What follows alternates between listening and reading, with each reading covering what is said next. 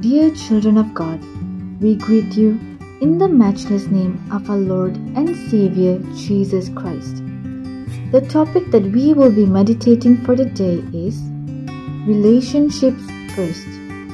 With regards to this topic, the key verse is Genesis chapter 13, verse 9. Is not the entire land before you? Please separate yourself from me if you take the left, then I will go to the right.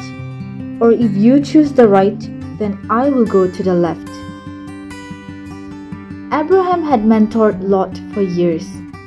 But due to personal needs and wants, their togetherness, or in other words, the cooperation among both the families had reached its limits.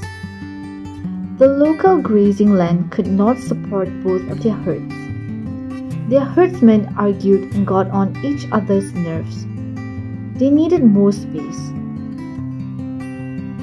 Abraham could have sided with his men against Lot or told Lot to know his place.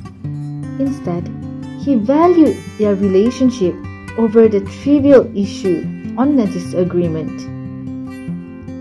Abraham wanted to bless Lot and put tension out of their relationship. Abraham loved Lot enough to give him the opportunity to take the best land.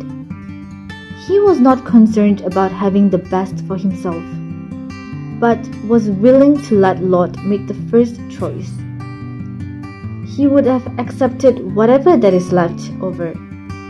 Rather than squabbling, Abraham trusted God to take care of him and provide for his needs. He demonstrated to Lot that he cared about him. Abraham showed Lot that their relationship was more important than arguing over materialistic things and desires. All families can struggle when there is too much togetherness.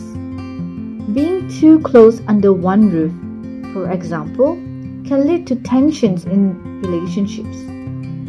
How are you showing that relationships are more important than things, and desires.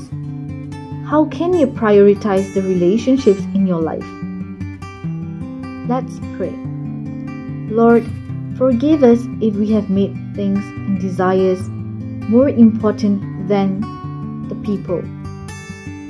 Help us to not get pulled into senseless arguments, but to showcase your love to others at all times. In Jesus' name, Amen.